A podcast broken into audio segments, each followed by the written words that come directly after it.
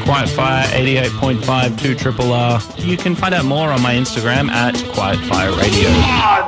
Welcome back to Quiet Fire, the show where we celebrate female vocalists, both classic and modern, both Australian and international. I've got Bianca here from Turtle Blues, all the way from Los Angeles, California. How are you? I'm doing fantastic. Thank you. How are you doing?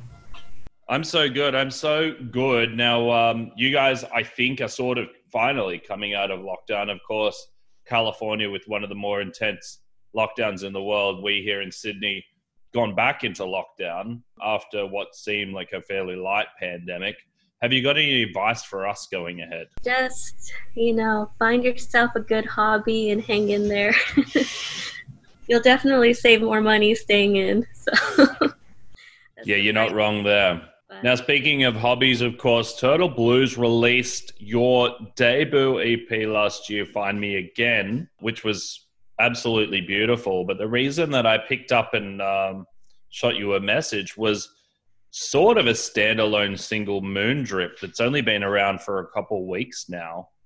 Congratulations on that. How's the response been for that so far? It's just, it's a limited release on Bandcamp right now. So if you want to go out and listen to it, it's there. It's going to be part of a bigger project. So I'm not too worried about pushing it too much right now. It's just kind of a sneak peek, but I've gotten a lot of nice responses to it. I got my favorite is that it's just the perfect song to cry to. And that's all I aspire to create as an artist, honestly. I think that's a great summation of the song. Now, it seemed to me that in the collateral released with the song that you had sort of approached the writing of this slightly differently to your previous material. Yeah. Could you talk a little bit about how you approach writing this song? So I have a friend who likes to, or last summer, in the peak of the quarantine, he used to like to challenge himself to write beats in 5 minutes. So he would make a whole video on how he would get his looper and all his instruments and just come out with the essence of his talent in 5 minutes. And I thought that was super cool. I said, can I do something like that? What will happen if I try to make something in 5 minutes? So I got my garage band out, no microphone, no interface, because I didn't have any of that at the time. And I just kind of found a drum beat I liked. And I was listening to lo-fi a lot at the time, so I wanted it to be like, oh, this is kind of chill, something people could listen to in the background. And I just kind of started going. It definitely took longer than 5 minutes, but I ended up with like a minute track with just my acoustic guitar, my electric, and my vocals. So it just kind of all started growing on its own after sitting on it for a while. And so I just kind of, the lyrics were kind of a throwaway because, the chorus is like, you'll never see me cry. I'll never let you that far in. And if you know me, I'm like the biggest crybaby, so you've probably seen me cry. So I kind of approached it with this like alter ego of like, okay, I'm going to write a chill song about like, I'm tough, Whereas my other songs are like, hey, I'm sad. I'm going to write this down. That's very cool. I mean, because when you think about the sort of, guitar-driven, quickly written songs, you think of punk rock, you think of writing a 90-second Ramones-style song. So songs in this genre is not so much something that, you typically consider to be, for want of a better word, rushed. Right, exactly. And, the essence of it was made in that day, but after sitting on it and then bringing it to my friend / producer Sergio Mesa, he kind of just brought it to life even more. Even though we kept the skeleton of the song, we really only needed to add like keys onto it, and I think the keys are what really make it sound like it's more than just a 5 minute track, or not track, 5 minute rush song. Because if you take away the keys and the harmonies, you hear how that could have been made in like a span of like an hour or so. Now, the Turtle Blues project is led by you, and that's led me sort of to my next question. How often are you using collaborators either to write the songs or for the recording process in the last few years? So anything you hear with Turtle Blues is just me and Sergio. And most of the time we don't have anyone else join in. My first single, I did have a friend play bass, but everything else has been Sergio and I. He's just, I hit the jackpot of meeting musician friends because, you know, I'll play guitar, I'll sing, and I'll write, but he could play bass, he could play bare drums, he can add anything to it to, you know, make it sound like it's more than just two people. Luckily, with the next project that's coming out, we did get a professional drummer, so those songs are going to sound even more full. But Turtle Blues has evolved from just being me, whereas now I say Turtle Blues is Sergio and I, because my music wouldn't sound nearly as good without him. Now, I had a little bit of a look around. Turtle Blues is the title of a Big Brother and the Holding Company song. Is that a major point of inspiration for you? Kind of, yeah. I never really reached out to be a Janis because I think I don't think my vocals can do that. I'm kind of a quieter person. Not saying that Janis, but you know, she's a force. And I always wanted, it's kind of like the alter ego in Moondrip, where I've always kind of wanted to be this like rock star girl, but I'm just kind of this folky, sad singer, which I'm good with. I've sat into it already, and that's how I've been making my music. But yeah, I think Janis and other artists like Stevie Nicks and Christy McVee, Sheryl Crow, you know, all those greats kind of led me to becoming who I am as an artist. And I just like to date myself with the popular, probably first meme, I like turtles. So this worked out really well. Yeah, that helps as well. When you were talking about writing something in a really short period of time, I'm sort of reading between the lines here, so I might be wrong, but it feels a little bit reactionary. Is it fair to say that perhaps the Find Me Again album EP from last year, you sat on and juiced over a little bit more than maybe you would have wanted to? Find Me Again, luckily, that one, there were songs that I had been working on for about maybe a year by the time we got to record them. But there were also songs on that EP that I finished writing the day we recorded them. So, for example, the song Little Blue, that was probably the newest one in that whole EP. And I didn't finish writing that chorus until right before we pressed record. And there's other songs like Stuck Inside Your Head that I wrote almost a whole year before recording that. That's just one of those songs that just came out all together, whereas others had to be pieced together. They became Frankenstein versions of songs that I was like, okay, this one's not working. Let me steal that from here and make it together. So I didn't have to sit on Find Me Again as much as I've had to sit on this project that I'm working on now, but I've learned that that's probably the best thing that can happen for your project if you let it marinate a little bit. So I'm not complaining. Yeah, absolutely. Now, you've spoken a lot about this new project. I mean, is it still under the Turtle Blues moniker, or you know, what's sort of the direction? I mean, I know you probably don't want to spoil it all right away, but give us a little bit of a tease, perhaps. Okay, so Moondrip is one of the songs that's going to be on it. It started off as a 7-song EP, and having to push it a little bit, I decided to add a couple more songs and try to make it an album instead of an EP. We have time, might as well do it. And I had extra songs, so I just need to record the other two. So far, it looks like there's going to be 9 tracks on it, and it should be released in the in September. So tentative date right now is 9/9, and yeah, we actually have another single coming out on 7/7, so that's something to look forward to. Also on the final project, but yeah, it's just a whole cluster of music I've been working on the last year. It should be fun to listen to, I hope. Is it reasonable to suggest that maybe the new project is sort of a reaction of the times? I mean, everybody's changed their process, changed their interests, changed what they do in the last year.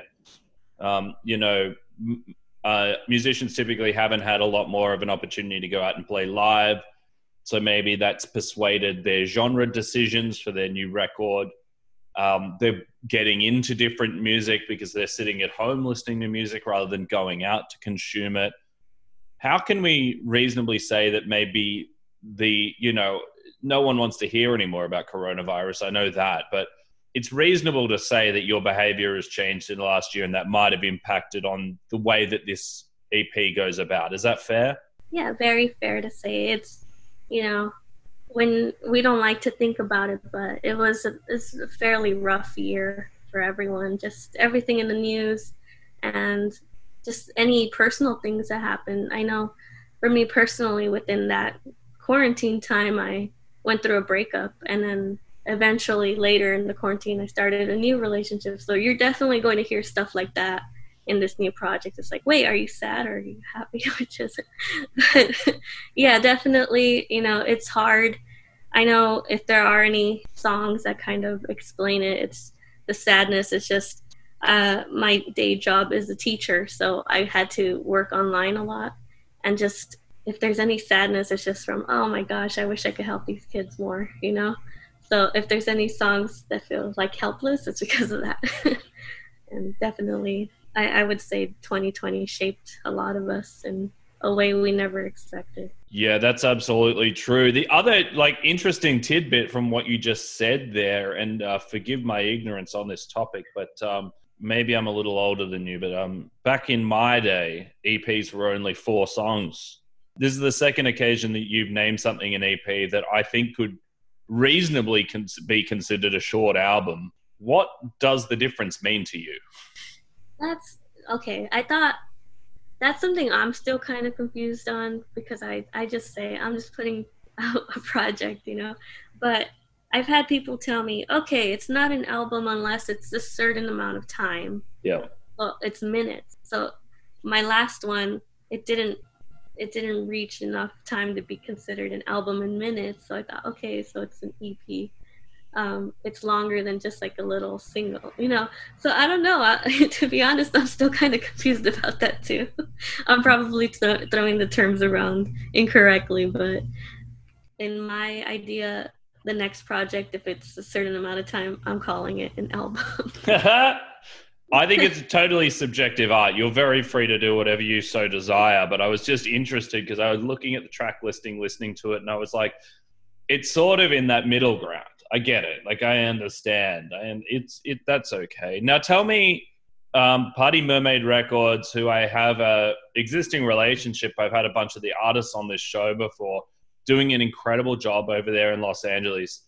How did you connect up with them for your sort of label? It's amazing. Actually, Jules does say hello. So thank you. Hello back. I got lucky enough that I had a friend who liked my music and knew of the label. I don't know how he found them because they were brand new. And he found them and he said, hey, that you might be interested in this artist. She just started. This is her first big project, and they loved it and reached out to me saying, yes, we'd like to talk to you more about possibly signing you. And yeah, just kind of, as soon as we started talking, there was just this instant connection that it was just undeniable. I had actually been contacted by another label before they did, and I was so unsure with that one. I was like, do I really want to be part of a label? Do I need it? But then as soon as I started talking to the girls from Party Mermaid, it was just undeniable that it was something that was meant to come together. And I feel very lucky because, they uplift me, they help me out, they give me advice. And it's the most I could have ever asked for as a new artist.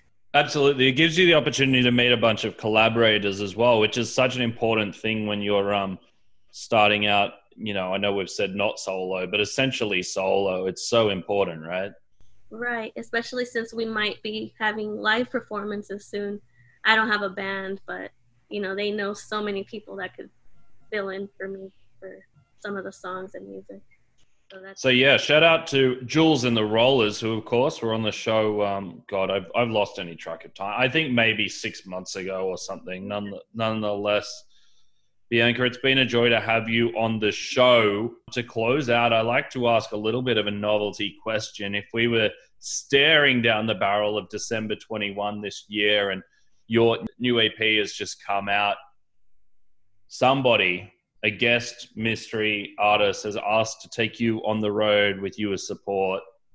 Who would that be? Oh, man. I'm going to have to go with Neil Young. Dream big. I'm going to dream big. Neil Young, because, you know, his mellow music and just the way he writes is such a big inspiration that I think, hey, just let me carry your guitar for you while you're on tour. I don't even need to play. Just let me listen, take notes. That's all I need. Definitely Neil Young. That's so good. And I actually get a good sense that Neil Young will be touring again toward the end of the year. He's definitely not going to be taking any days off. It's not in his thing, is it? He just keeps touring. I still haven't seen him live, so I'm going to have to jump on that this time. If I was interested in Turtle Blues, where would I go to find out more about your music?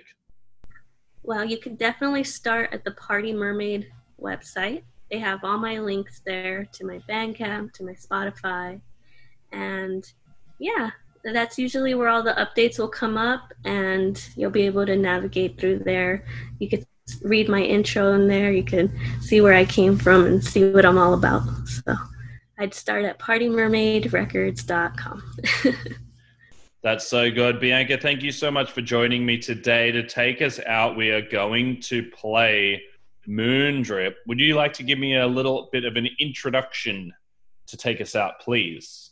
All right. So this track is called Moondrip. It's going to be the first track off the upcoming project that will be coming out in September. It's very different from the typical Turtle Blues sound, but it should give you an idea of what's coming next. So I hope you enjoy it. Thank you for having me. You're actually my first official interview, so hope I nailed it. You were perfect, Bianca. I just realized that I wasn't perfect. I'll just have to slice it.